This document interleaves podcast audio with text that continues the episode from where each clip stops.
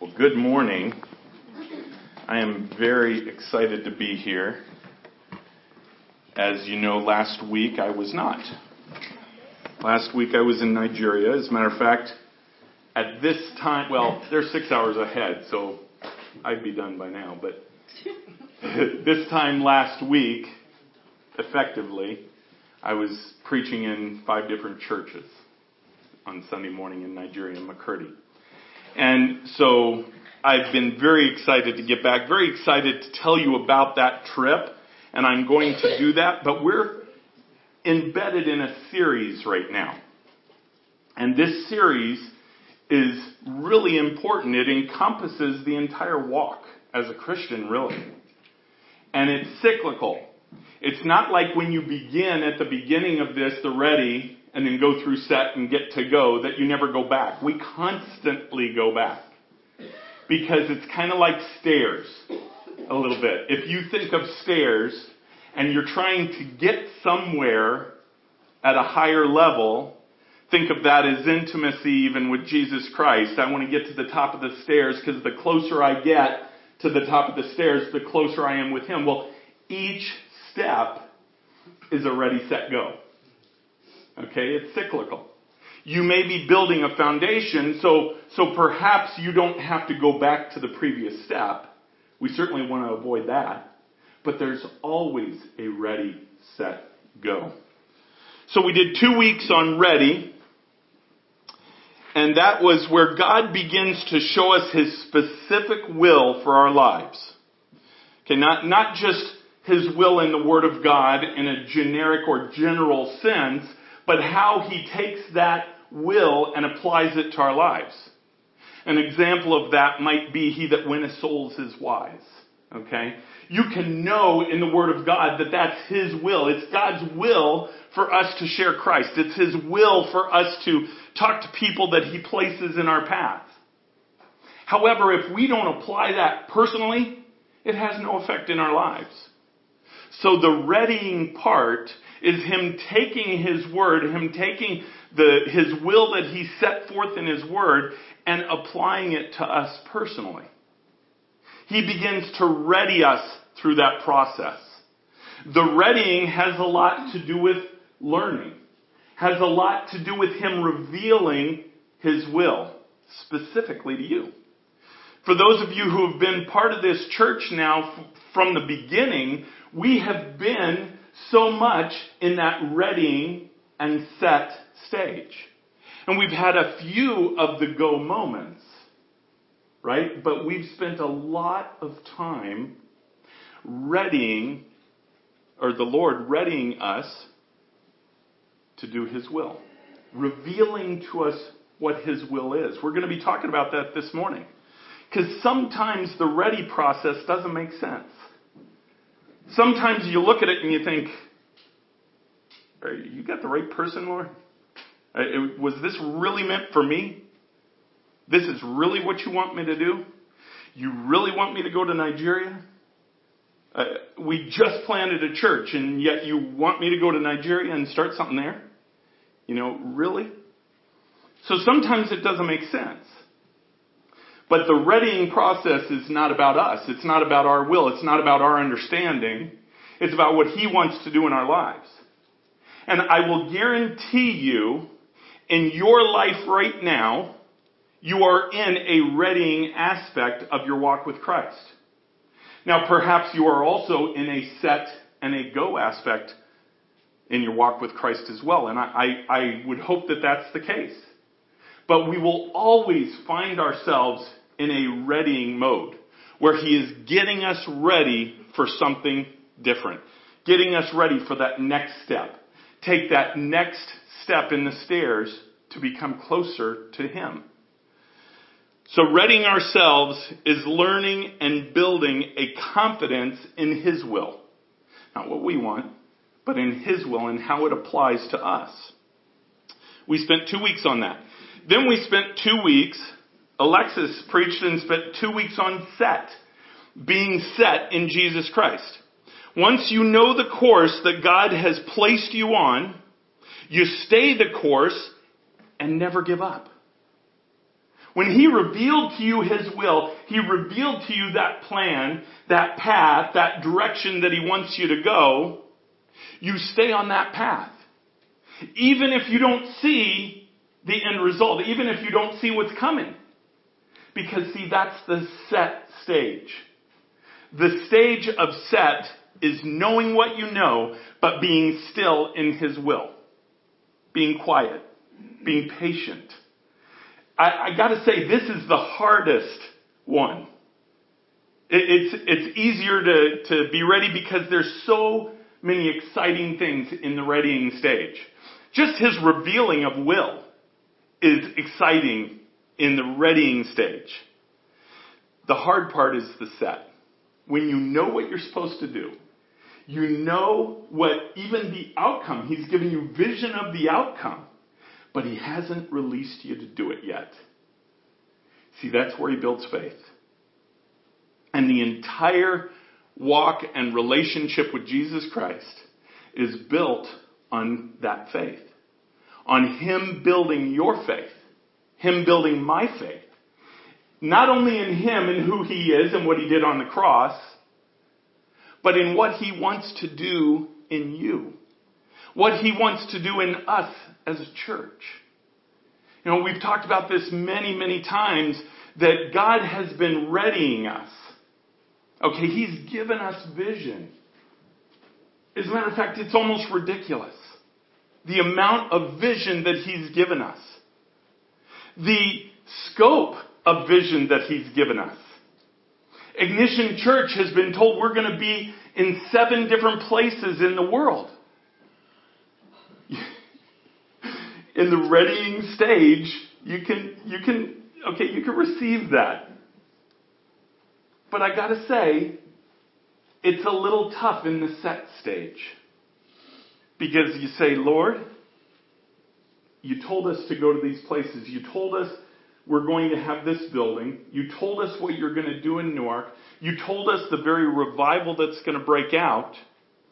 But I don't see it happening. I don't see it happening yet. I'm in this set place of just trusting Him. Now we have to be careful because this is also a place where you can turn around. Well, I thought this was supposed to happen, but it didn't. So maybe I'm wrong.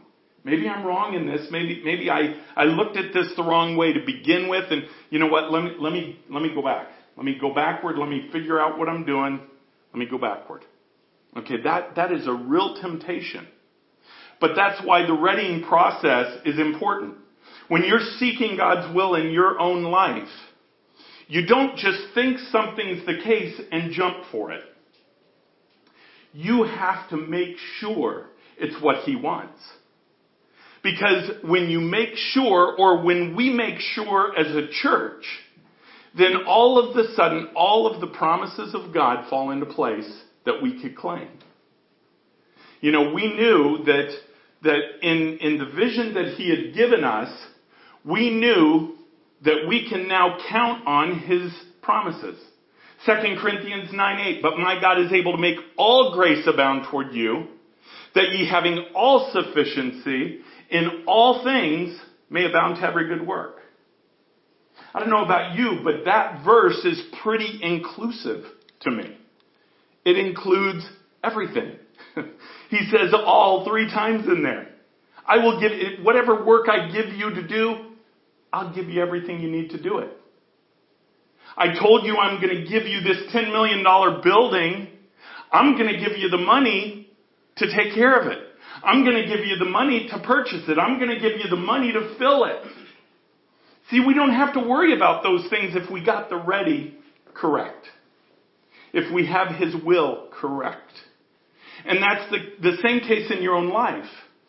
In your own life, if you have the ready correct, then just stay when you're in the set position and just wait. I remember when I played football, when you come out of the huddle, you know what you're supposed to do. The quarterback called the play, which, by the way, I haven't said this since I've been back, but the Broncos won the Super Bowl. I just want to make that very clear. Thank you. God's team won the Super Bowl. Okay, I know a lot of people think it's Cowboys, but uh, it's not. Okay, and we got that online. Yes, good. They'll all hear that online too. So, anyways, so when you're when you're playing football, you come out of the huddle. You know what you're supposed to do. Okay, you know if you're a receiver, you know your route. If you're a, a lineman, you know your blocking scheme. You know if you're a runner, you know what you're doing. Okay, but there comes a point where you get to the line and you have to freeze. It, it's called the set place. Okay? And this can be a long period of time. It's really up to the quarterback. If, if you watch some of these quarterbacks like Peyton Manning that are so good at this, they'll get up there and they'll do false cues to get the other team to come offside. His team cannot move. In the set position, you cannot move. You have to stay where you are. Once you're ready, you come out and you get into position. You stay set until the go is ordered. See, that's how it works in football. Otherwise, you're offside. Otherwise, you get a penalty. But you know what? It works the same way in our life with Jesus Christ. In our relationship with Him, in understanding His will, in listening to what He has for us. It works the same exact way. God, I know what you want me to do. So I step out of that huddle, if you will, and I know what I'm supposed to do. I can't go any further because you haven't said go yet. But I'm going to wait in this place, trusting you, trusting you until you say go. I'll give you a really relevant example of that in my own life. And really, it, it's, it's about the church's life as well. A year and a half ago, I met Andrew coming back from a plane ride from Mexico. I, I was with a team and, and we were in Mexico coming back and he had missed his flight. He was in a conference. He's from Nigeria, the pastor I know from Nigeria. He was at a conference in Houston. He got on, you know, missed his first flight and on the plane, or maybe it was in the, in, the, the uh, terminal or whatever, um, Lindsay had gone up to him and handed him a track. Because I had given all the young people, we had about 20 young people coming back from Mexico. I'd given them all tracks and I said, these need to all be gone by the time we get to the States. So she goes up, she hands him a track, they spark up a conversation. Turns out he's a pastor from Nigeria. Okay.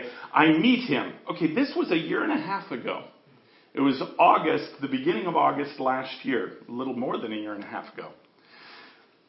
Immediately, God began to develop a relationship between Andrew and I. Over the phone, over emails, over Facebook, began to develop something that was extraordinary. It was outside of the normal scope of thinking, right? But God began to ready me, ready this ministry for something He had there that we had no clue of. The only difference is I knew I needed to go because I thought by going he would speak to me and show me what it was. So a year and a half ago, I was ready to go. I was ready to go to Nigeria and, and, you know, ready to start raising money to just get out there. I just wanted to get there. And time and time again, God closed doors. Even doors that I tried to open, God closed. Simply because I said, Lord, I want your will and I want your timing. Because I knew this was significant. I knew in the readying part of his will, he was telling me this was significant. So then, a year and a half later, he finally tells me, it's time to go. Go ahead and go. Well, I didn't understand at the time why he waited a year and a half for me to just go for the first time. You know, I, I, I hadn't necessarily planned on starting this work right away. I just thought I was going. Just go and absorb and, and receive and, and see what he has and, and whatever. So I asked him, Lord, why a year and a half did you wait to send me? Because it was only about five or six weeks ago he said to go. But he told me, because I need you to understand or needed you to understand how much I love these people. How much they mean to me. I need you to have a heart for them. So see, that made sense to me. Now I moved from that set place to the go mode.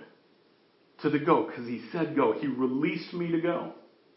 And in a few minutes, we're going to go through some of the aspects of that trip. I want to share them with you. Not just so you get a feel for what it was like over there and all that, but because these are your brothers and sisters. The, these are our sister churches that God has formed a union with us. And I know it's easy for that not to make sense to some people. And I get that. I, I, I spent time on my knees with the Lord on that. I, I know some people, it doesn't make sense. I mean, we're, just, we're still just starting this church here. Why, Lord, in this timing are you sending us over there to do that? Now, I don't have a really good answer for you in that because the Lord hasn't given me an answer in that, except He said, it's time. So go is about obedience. Go is not about applying what you think to what He says. Go is about obedience. It's about doing what He says when He says to do it. Now see, you need that readying part to know what it was. In that readying part, it's intimacy with Him that gives clarity to what He's saying to you. I knew beyond a shadow of a doubt that I was supposed to go. And when He released me and said go, then I knew that that was His timing. Well, what I'm going to share with you today is the result of that. Because you're going to see the answer to that timing. Going over there, it's why now, Lord? He answered that question while I was there. And blew me away in a way I cannot even describe. Cannot even describe. So what I want to do, you know, the, the go part where it's, it's going to break down into two weeks. Today we're going to, I'm going to give you a practical example of what that meant when I went to Nigeria and we're going to go through that and I'm going to show it to you. Next week, we're going to finish up the second part of go and what it means because it's simple. The go is obedience. The go is taking what he told you and actually doing it, actually applying it when he releases you to do it. And there's so much power in that. Because if we do that in his timing when he tells us to, we can apply 2 Corinthians 9 8. He gives us everything we need to do it with. And that's not just physical needs. That's not just financial needs. That is the little, the literal power of the Holy Spirit engaged with you in that process. That's huge. Oftentimes we think kind of, kind of like a businessman. I was a businessman for 25 years. Had companies for 25 years. So, so I, I was prone to thinking business wise. Well, if you think too and I'm not saying that's bad, especially if you're in business.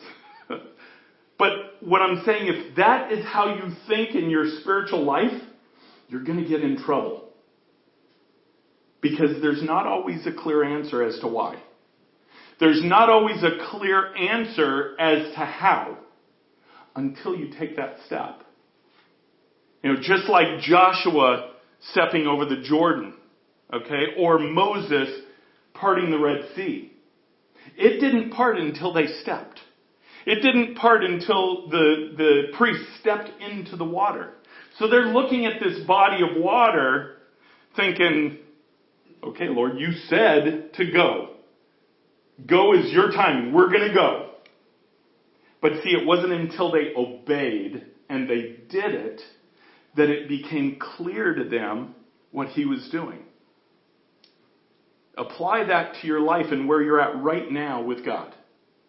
In your relationship with Him, I'll guarantee you, you're at some point in this ready mode where He's showing you something. Showing something He wants you to do. Showing something He wants to tr- you to trust Him in. And then perhaps some of you are in that set mode where you know what He wants, but you're just waiting. when he says go, you have to go. When he says go, it's simple obedience. It's simple trust. It's not making sure your checklist is finished first.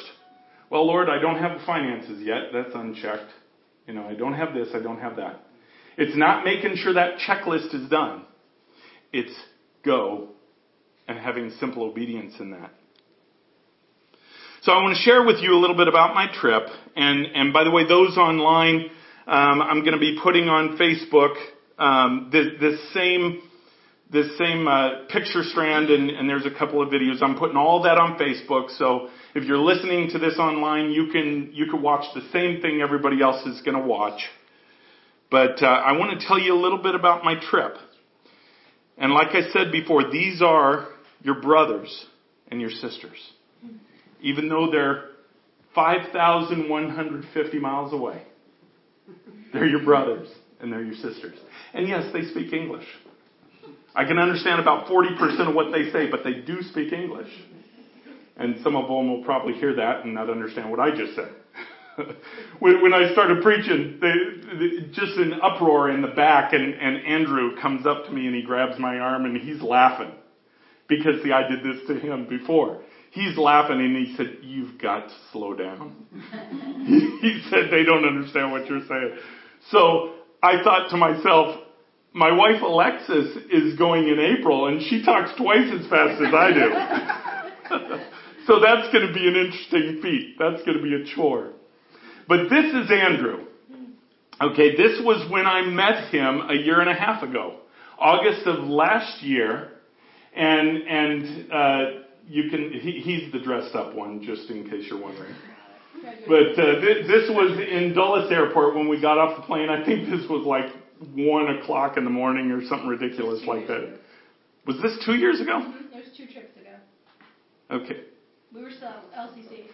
Well, okay. Yeah. Sorry, I didn't mean to throw a wrench in. 14. Okay, anyways.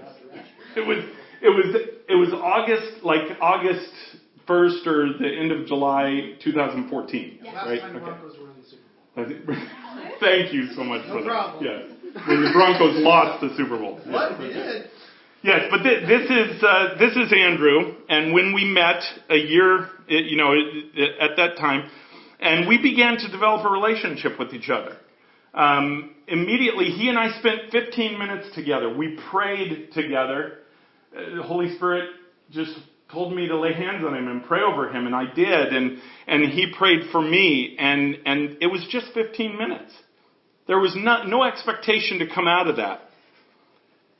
But within a couple of days, God just started putting on my heart Nigeria. I'd never thought of Nigeria before. As a matter of fact, my, my reaction to Nigeria was probably the same as, as many Americans, most Americans. You think of Boko Haram, you think of, you know, internet stealing of your money, you know, getting bad emails and, and you know, you, you think of all these bad things when you think of Nigeria. Well, I began to to research that, and, and as I was developing a relationship with him, I began to understand more and more the call that God had. And you could you could see uh, the red in the middle. That's Abuja. Then the blue state just underneath it is Nasarawa. Yes, Nasarawa, Nasarawa, something like that. They're gonna get mad at me when they hear this, but uh, and then the one below that is Benue. That one I know how to pronounce. That's where I was. Okay, the the capital state of Benue is Makurdi. In Nigeria, you have 36 states, just like America has 50 states. Okay, you have 36 states in Nigeria. Where I went was Benue State in Nigeria, and Makurdi is is uh, the the head of that state, the the capital of that state.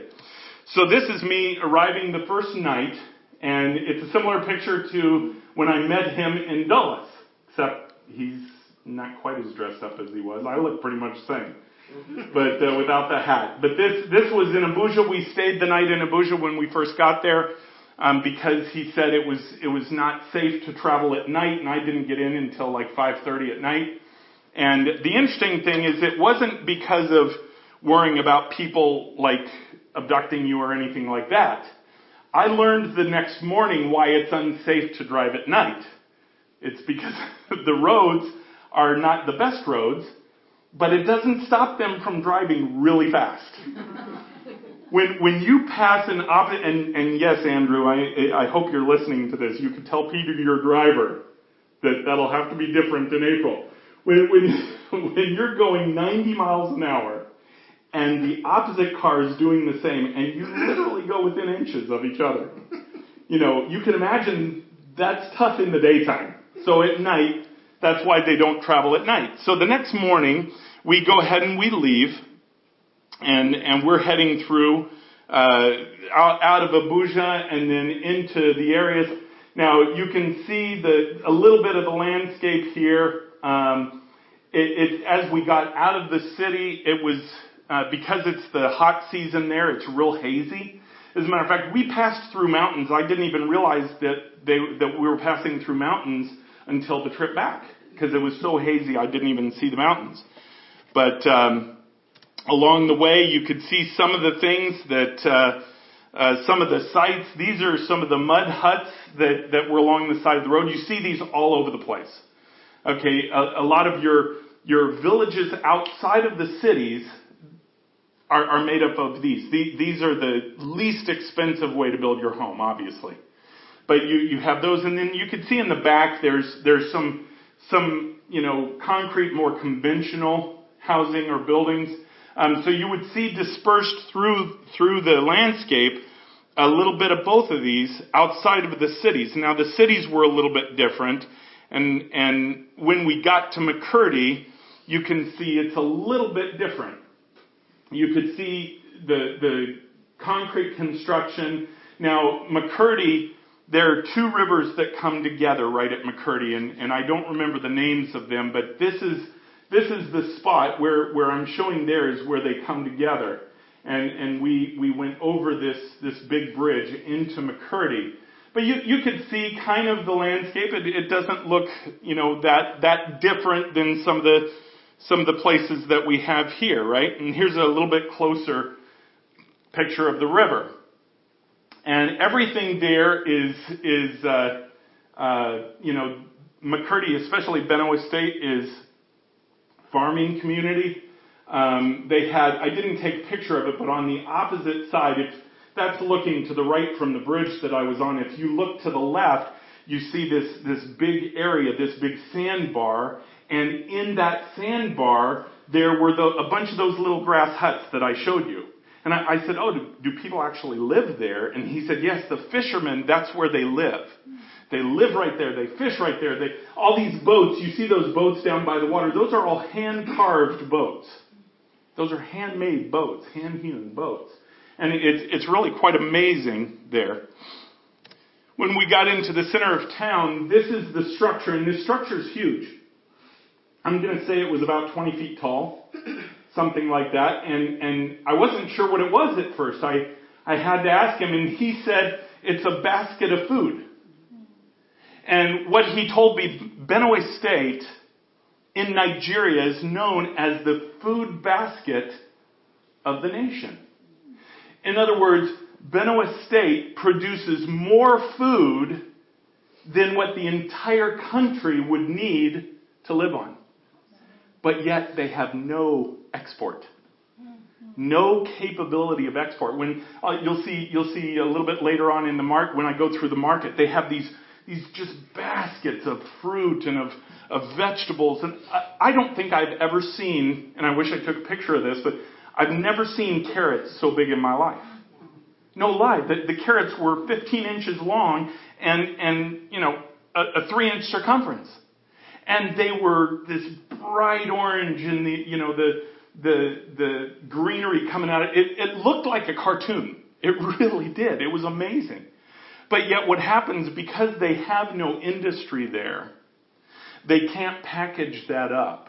They can't export it out. Okay, so even though it's the food basket of the nation, it really does not affect anything but where they are. Okay? And, but that, that's what it's called. So before we go to the next uh, slide, I want to, well, actually, I'll just go to it. And I'll explain what it is. When, when we first got there, This guy I'm shaking hands with, his name is Richard. But when we first got there, um, uh, Andrew said to me, he said, well, the first thing we need to do is we need to go over to the protocol officer so he can receive you. Now remember, you know, I'm, let me tell you this. Um, Andrew didn't tell me anything about anything or what was coming up. Like, like I didn't know if I was going to be preaching or not until he said, "Hey, we're walking in this building and you're preaching." You know, when when we met people, I, I would just literally learn about it right before we got there. Well, I didn't know what the protocol officer was. Okay, I knew he was a government official, and and going into this situation, I you know I'm just there to to do whatever Andrew you know leads me to do. So I go in to meet this guy and, and come to find out in, in the Benue state again, they're set up kind of like it is in the United States. You have a governor, you have a, I can't remember his title, but it's basically a lieutenant governor, same thing. And then you have the protocol officer. He is, this, this guy named Richard is the number three guy in the entire state, 4.3 million people. He's the number three guy in the government. So we went into his office, we met him, he, he just had the biggest smile on his face. And, you know, we didn't talk about politics. We didn't talk about America. We talked about his faith. He wanted to tell me about his faith. He wanted to tell me about the faith of the people there and how they believe in Jesus Christ and they're so excited that we're here. That was my first taste of the fact that something was up that God had been doing something here that I knew nothing about. This was my first taste of it. Because as we talked, he said, you know, I thought I was going to stay at Andrew's home. That, that was what was arranged, and that's what I thought I was going to do. Well, I was incorrect in that. Uh, again, I wasn't told ahead of time, but we were taken over to the governor's compound. Okay, where the governor of the state lives. And he has offices office buildings there, and he has guest homes there. And and we went over there, and uh, and here's another picture, by the way, of of uh, the four of us. Richard's right next to me, uh, Andrew, and then the one on the end on the left. His name is Charles. Now I got to be I got to be careful what I say online because Charles will probably be listening to this and Lord told me something about him that I can't reveal until the Lord tells him. But he was with me on this trip. He was with me on this trip. He lives in Salisbury, Maryland. I had met his wife. She came with me on the Ghana trip two months ago. Okay, so so he was over in Abuja because uh, he goes over there every year.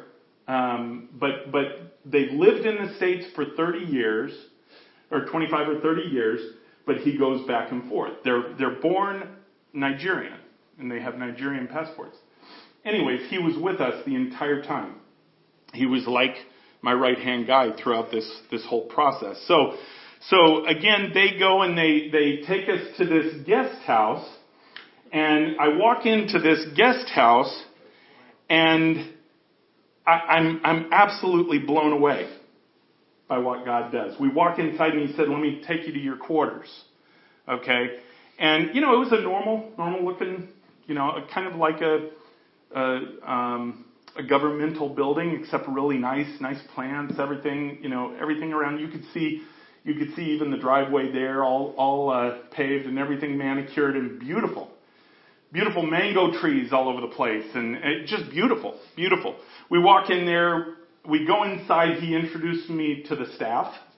There were, I want to say, six or seven people that he introduces me to. I had no idea this staff was there for me. Had no clue. You know, I'm just, I'm meeting more people. So I'm just, I'm just shaking their hand. And, and he says, let me take you upstairs to your quarters. And he went upstairs and Andrew and his wife stayed, stayed with us as well. So he showed them their room and he showed them Charles's room. And then I'm going to start this video and walk you through it because I took video of where I stayed. And you have to understand, this was so not expected by me. But where I stayed was their presidential suite. Mm-hmm. Where I stayed was where all their top foreign dignitaries stayed. And when when I spoke with Alexis on the phone, and I thought, I, I don't know why God keeps doing this to me. This is supposed to be a missions trip. I'm supposed to stay in one of those grass huts. I was, I mean, look at my backpack. I'm fully prepared for that. I go in there and, and they, they put me in this, this suite, this enormous suite. And they were so amazingly gracious. So we walk into this outer room. This is an outer room, okay, right off of the, the main hallway where all the other rooms are. This is the initial receiving room for my suite. Okay, where we can meet with people, we could talk, it's got a TV, it's lounge area, it's one they have access to. Okay?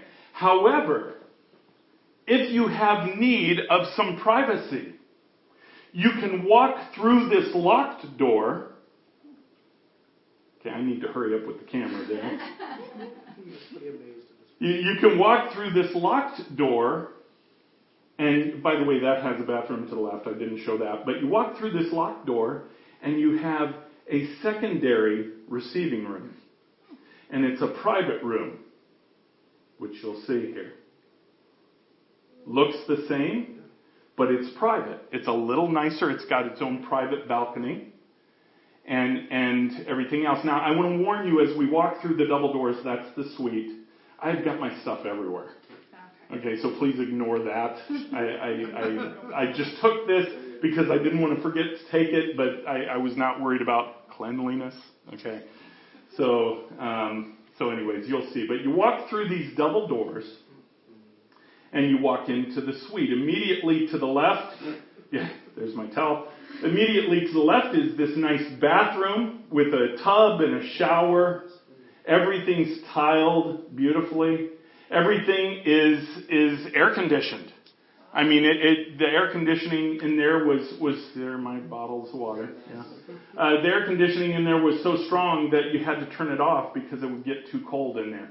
And outside, it's 100, over 100 degrees. But this now we're walking into the the living area of the suite. It's right right before the bed. There's a TV, you know, a little couch area lots of windows. You can open up the windows during the day and it's just beautiful outside.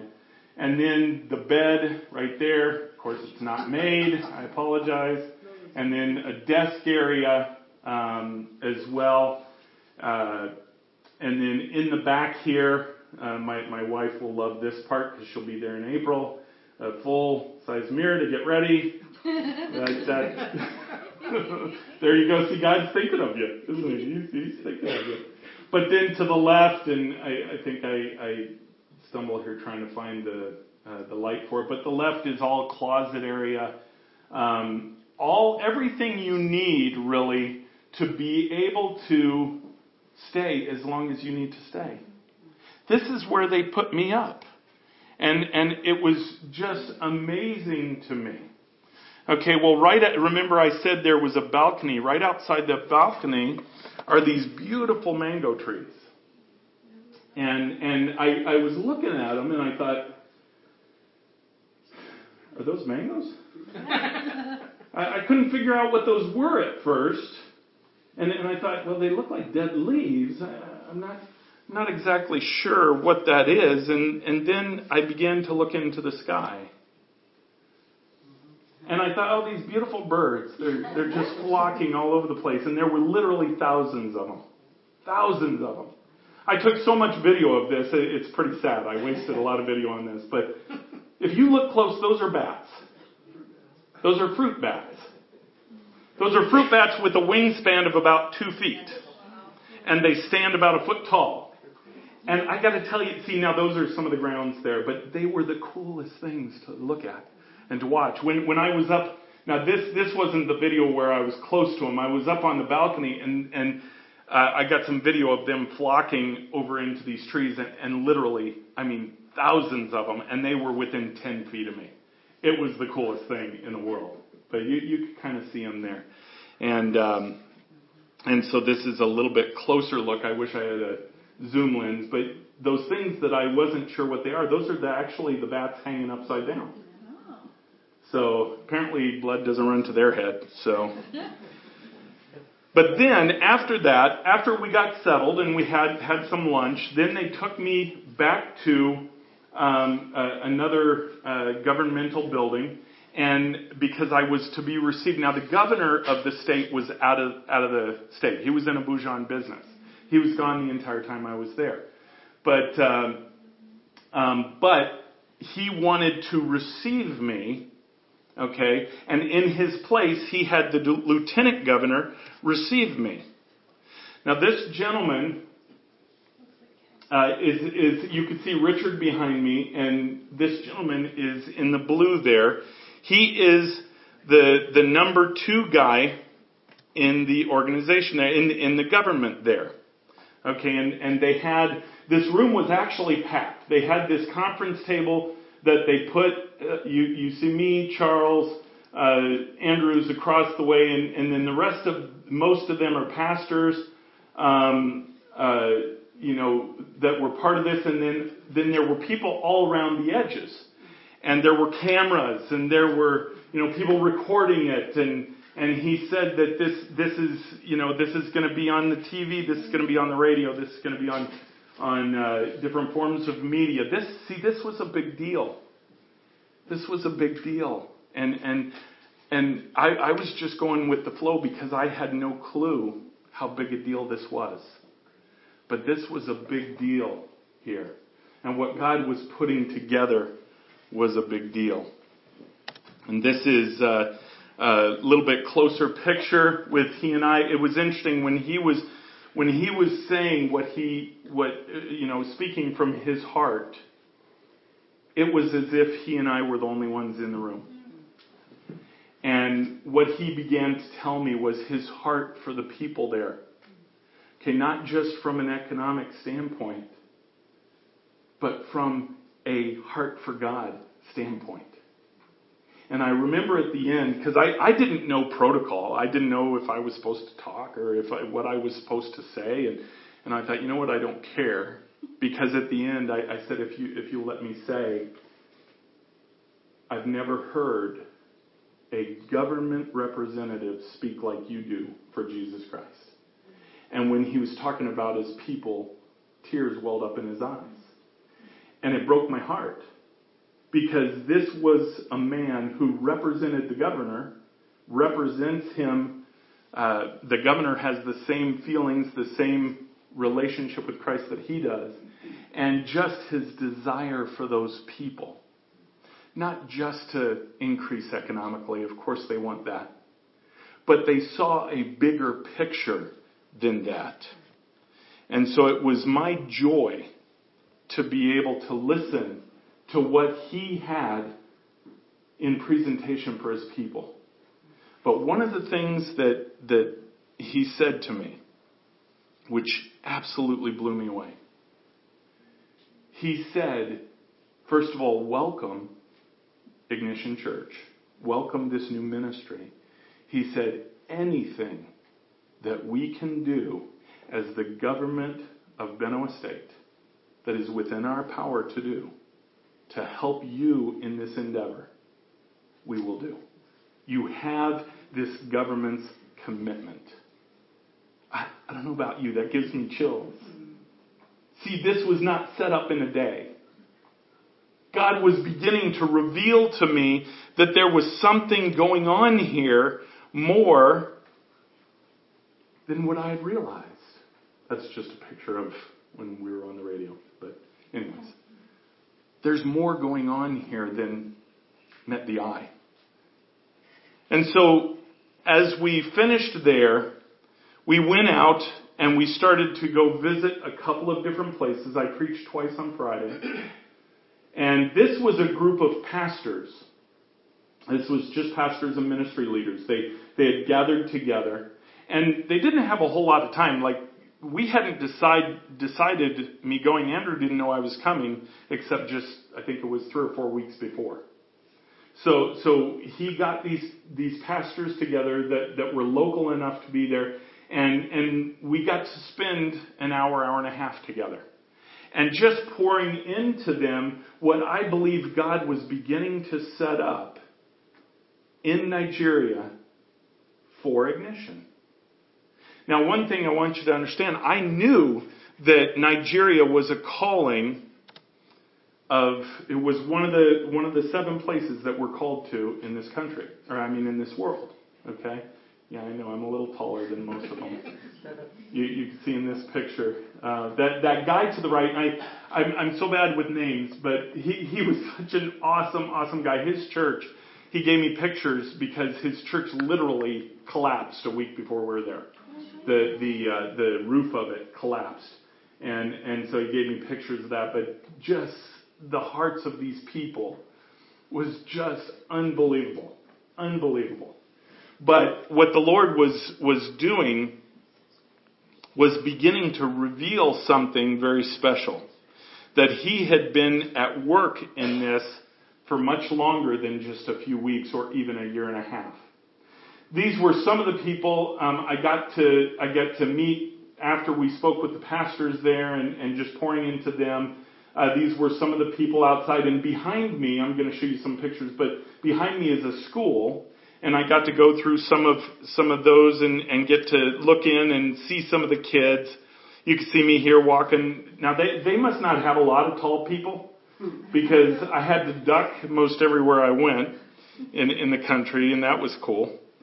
But these these are uh, some of the kids, and and it's really interesting because I, I want you to grasp this. Okay?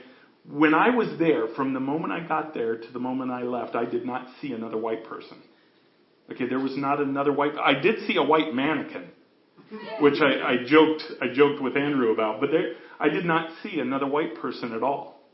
Now, not that they hadn't seen them because they have internet and all that; they had seen those. But but to see one in person was extraordinary to them.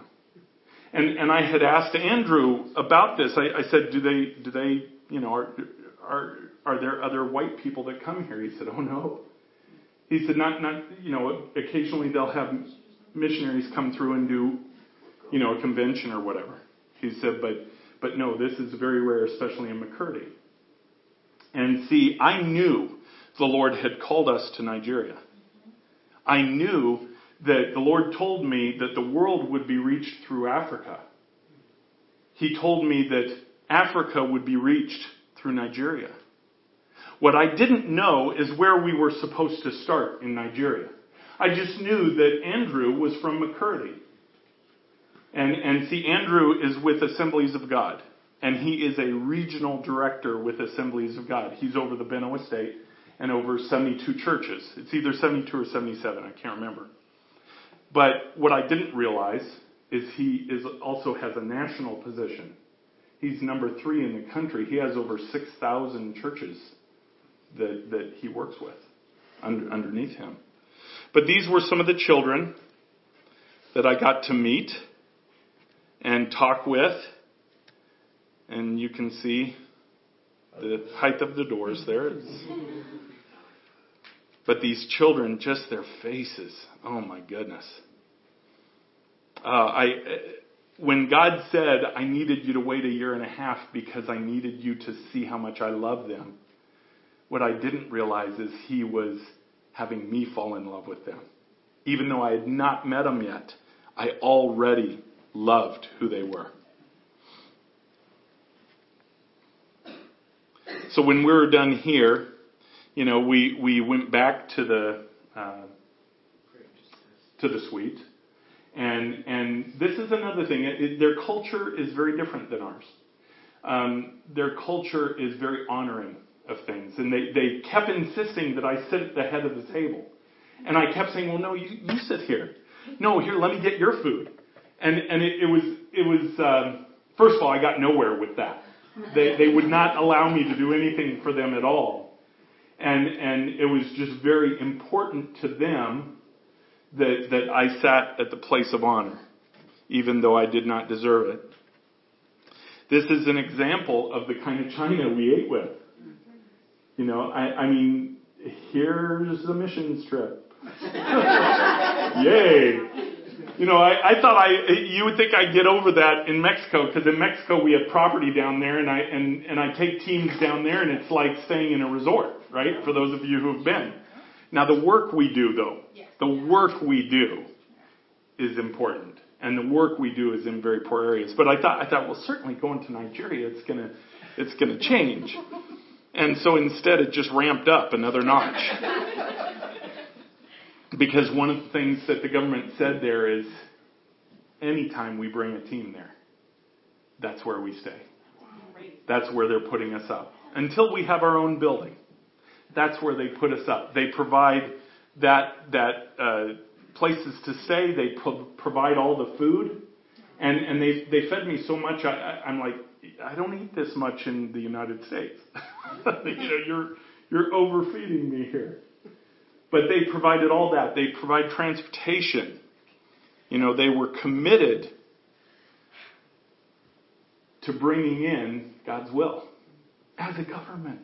That was huge to me. So we went from there, we went into the marketplace. Now, this is a typical open market. This is one of their biggest ones in Makurdi.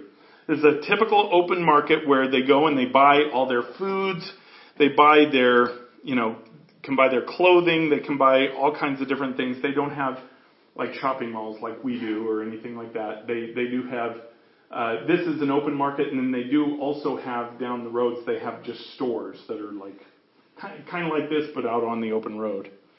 But these are these are just um, um, pictures of the marketplace that we went through. You can see how they all all just have boxes and boxes and stacks of fruits and vegetables and and and these yams. Now I'm not a yam fan, but uh, apparently their yams are like the best in the world. I they they look about as big as my leg, and they're, they, I'll show you a picture of them here in a little bit. But but they have all this stuff, and and they're just very blessed in this way. But so much of it goes to waste. So much of it can't be because they have no refrigeration for it. Uh, they have no way to package it or preserve it. So um, you know, so they deal with all this. Even their meats even their meats, like that right there, is it, that that was a bull that was killed literally 15 minutes before it was right there. I got pictures of that, but I'm not going to show those to you. yeah, I, I have a picture of this skinned bull head that's uh, pretty crazy looking. But uh, but we walked through, and, and this is right outside the the slaughterhouse where they do it. They just bring them in, and it's actually very you know, for, for them, for, for their standards, very clean, very organized, um, very humane in that way. And then they just, they cut them up right there. They bring it out. People get their food. They cook it that day. Because see, they, they can't, they can't refrigerate it. They have to get their food, that type of food, they have to get every day. You know, some of the other things, vegetables and, and fruits, they, they will last a couple of days. But, um, Again, these, these are all, all uh, pictures of the market. You see that, that ditch there where it has boards that the cars can drive over. They have those all over the place and, and I wasn't sure what they were because I was thinking it's, they're certainly not sewer because all these places have like septic systems. But what I found out is this is the dry season. It's so dusty. Everything's so dusty there. But come about May, May through July is the rainy season and they get so much rain, they need these, these troughs to literally divert all the water. They, they get so much water that comes through there. But uh, here's some more pics of the marketplace. Um, uh, you can you can just see there's down down on the lower right. There's those are actually uh, uh the tops of carrots there, and they have tons of these beans. And here's another picture of some of the meat that I think that's still part of that same bowl, or it might have, this one might have been a pig. I can't remember, but um, it was it was an animal. Yes, and, and then you see these these bags of of uh, beans. Now the beans they can sell. Uh, they can bag those up, and I think they do export those to a certain extent because they, they do preserve. Bean, beans will preserve longer, um, but they, they just have tons. The, the the soil there is so fertile to, to grow this stuff. It's really quite amazing.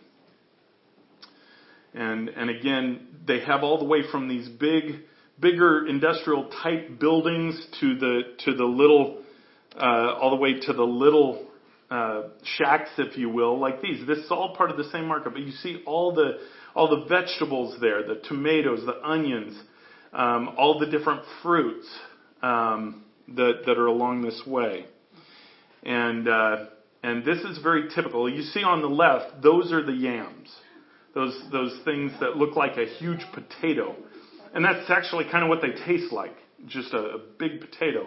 But they they make some delicacies delicacies out of those. They they make a thing called fufu, which is really interesting. Um, you're not supposed to chew it. You're supposed to just swallow it. Haven't gotten that one figured out yet. So um, I like to chew my food. Anyways, uh, but they make them out of the out of these yams, and and these are all over. You you can find those all over. They sell them on the side of the road. They just have, you know, barrels and barrels of these yams. It's really really amazing. And and then all the beans they had probably I want to say 15 different types of beans uh, that that were really quite amazing. And the cool thing is uh, Richard, who who I got to know, I love him because he he has a cowboy hat. I, I told him next time I'm going to bring my cowboy hat. But he uh, uh, he met us at different points. You know, just just to make sure we were doing okay, everything we needed, you know, anything we needed, that sort of thing. He he really engaged with us from a governmental standpoint. Really, an awesome, awesome guy. And uh, um, again, this is this is more of the open market here. And let me see where I'm at. Okay. And then from here, uh, we ended up going to one of my favorite places that I was there. This was an orphanage.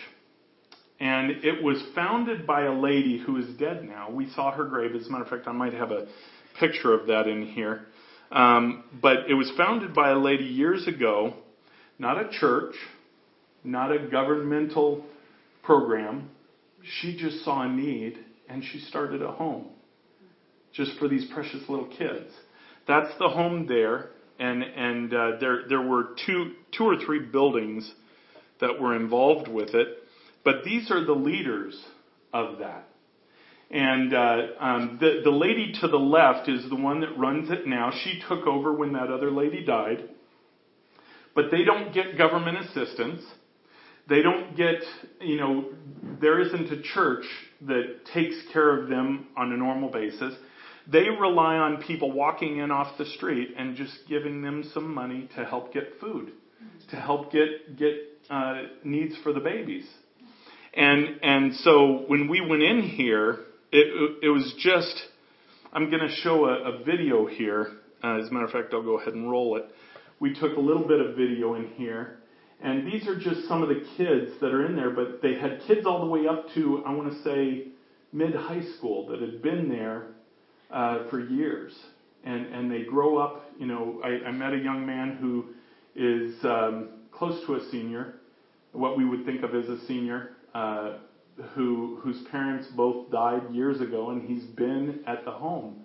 And they just take care of him. That little baby there is less than two weeks old and and the the hospital had just dropped this precious little girl off because the the the parents came in had the mom came in had the baby and abandoned the baby. She couldn't do anything with it was it was the baby had more of a chance to to have a life in you know with this orphanage than you know than than uh, with the mother. So that actually happens a lot. And, and that's, that's kind of been the case with all these kids. And all the kids were just amazing. But one of the things that, if, if there was any kind of deficiency or, or defect in the child, many times they would be dropped off because they, they couldn't help the family or, or there were problems.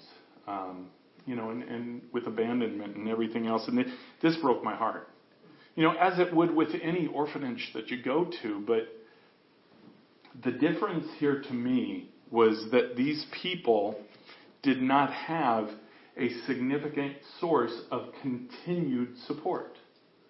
It, it, it just really, really blew me away. And here, here's a picture of that little girl.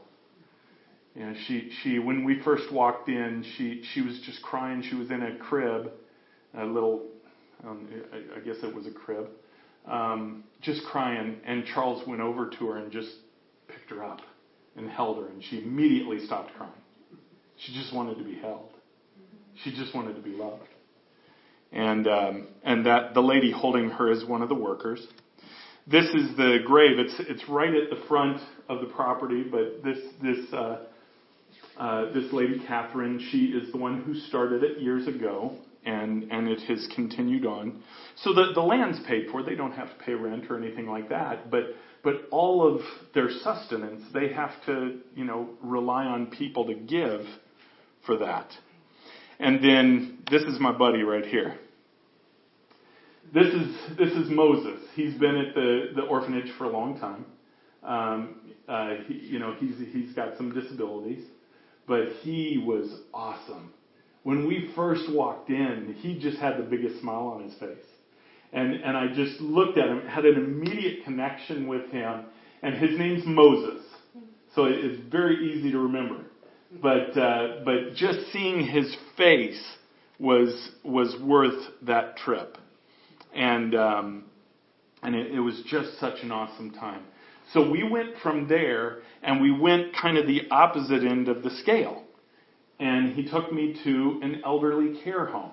Okay, you go from babies to elderly care. Now, this one, the, the thing that really stuck out to me in this is it was the same thing. Here, it, it wasn't government assisted. It wasn't where people come and their families pay for them, like, like here in the States. It was people that were homeless that had nobody else to take care of them. This guy and his wife, he retired and he just said, We need to do it. And he's been doing it for 10 years. And he, he just relies on people donating to be able to get the, the things that are needed for these people. And he's got about 10 people that stay there. The guy in the green, the green stripe out front or bluish green stripe, that's, that's the one who heads it up. And uh, I don't recall his name, but uh, uh, just a phenomenal, phenomenal, he and his wife just giving people. So inside I got to meet a lot of the elderly people and uh, uh, this is an example that, you know, most of them they can get around a little bit, but not really. You know, they're they're. I believe this lady was blind, and uh, but oh my goodness, the second they heard us there, the second uh, those who could see, the second they saw us there, they were so excited. See, when we go back in April, and every time we go back, we're going to visit the orphanage, we're going to visit this home, because there was so much joy that we got to put in their lives just for the simple fact of being there, of just getting to spend time with them. So I got to, to meet several of these. And then this lady here, she, I'm going to guess she was in her upper 80s. I got to pray over her, but she had her son in there with her. And her son, I'm, I'm again, just a guess, but I'm going to guess he, he was in his 50s or her 60s or something maybe. But there was a story there. His, her son took care of her. Okay? Two men came to his door one day, and he had been here now for about two years. Two men came to his door asking for directions. And when he walked out to kind of show them, they abducted him. And they kidnapped him. And they poked out his eyes. And they did this for reasons of of their spiritism. So they could offer that to their gods. Okay? Now, he lived in the villages. This was not something that, that I ran into. You know, as a matter of fact, um, I, I felt safer there than I would in Wilmington. However, this happens. This happens to a place that does not see the glory of God. And so he, he is there and, and is taken care of along with his mother. And uh, I mean, it was a privilege and a joy just to pray over these people. But then I got to, there, there's always one in a group that captures my heart. And this was her. She, she was so excited that we were there. She looked at me and, and immediately she just said, Can I hug? Can I hug? She puts her arms out like this. Can I hug? And I thought, yeah, yeah, we could hug. And I go down and I hugged and she wouldn't let go. So, so I get down on my knees and I just said, I'm just going to stay there as long as you want to hug me, I'm going to hug you. And we just hugged. And, and her, just her face, the smile. And, and by the way, these are all Christians. These are all people that know the Lord. I talked to the, the one who runs it and, and asked him, do these people know the Lord? And he said, yes. He said, every single one of them has a relationship with Jesus Christ, knows the Lord. And so I'm talking to her and I'm, I'm just so excited that, that, do you know, one day she and I are going to be hugging in heaven together. And it's going to be a whole different life for her. It's going to be a whole different circumstance for her. So the, those two places really found a very special place in my heart. So then, you know what? Hold on, let me let me look here because I didn't really know how long this was going to be. Uh, we might. Yeah, we're not even close. Okay, you know what? We're going to stop right here, and and I will continue it next week because I don't want to hold you really late, but I also don't want you to miss this because because it's it's really really important. The bottom line I want you to understand something. This was called way before we knew it. God has been preparing things there way before he ever introduced me to Andrew. And and next week, I, will give a little plug for next week because I was really hoping to get into it this week. Mm-hmm. Next week, I'm going to explain to you what I mean by that my return there, because I couldn't figure out why they were doing, and I'll show you next week, I couldn't figure out why they were doing all the things they were doing mm-hmm. for me. But then they explained why. My presence was an answer to a prophecy that had, spoke, had been spoken over 20 years ago. And when I share with you, it wasn't ambiguous, it was exact, it was specific. And because of that, they saw the importance of what God is doing in our relationship. So, see, when you are ready, you allow God to ready you, then He puts you into a place of set, of just waiting and trusting Him. But at some point, He says, go. And that timing may not be what makes sense to you but it makes sense to God. And He'll reveal to you why in due time. That's what He did in Nigeria with me. And what He's doing here, we're in a set mode here in Ignition. You know, we're, we're 40 people, 40, 50 people in a living room, as I've said many times. Right? It doesn't coincide with the vision that He's given us. It doesn't coincide with what he said is about to happen in Newark. That literally thousands and thousands, and this is not an exaggeration, this is what he said, thousands and thousands of people in Newark will come to know Christ through revival. In Ignition Church. So, see, we're in the set mode. We don't see any evidence of that outside of faith. See, in faith, we see all of that. In faith, we know the building He's given us. We go and we pray over it. We go and we look at it. I, in my mind, I'm already laying things out in the thing. But we're not given it yet. We're not in the go mode yet. But we will be. Because He needs us in the set mode to trust Him. He needs us in the set mode to have faith that He's going to do something that's extraordinary. And literally, all we have to do is stay out of his way. We have to do in our lives what we need to do to allow him to work. And by the way, that's a full time job.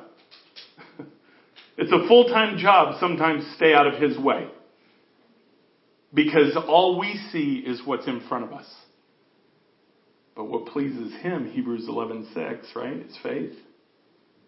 That's why to God, the set mode is precious. I think I think that is God's favorite mode. I really do.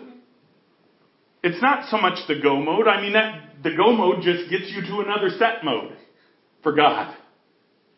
Because God absorbs the faith in the set mode. When you're just sitting there and you're not moving, but you're trusting Him, when we sit here as a church and we know what He's doing in us, but nothing has come to fruition yet, or we see little signs of things, but we don't see the action of things, we trust by faith. See, He absorbs that. He craves that. He ingests that. He takes every ounce of faith that we can give him and he just wraps his arms around it until the point when it's go. And then he releases it.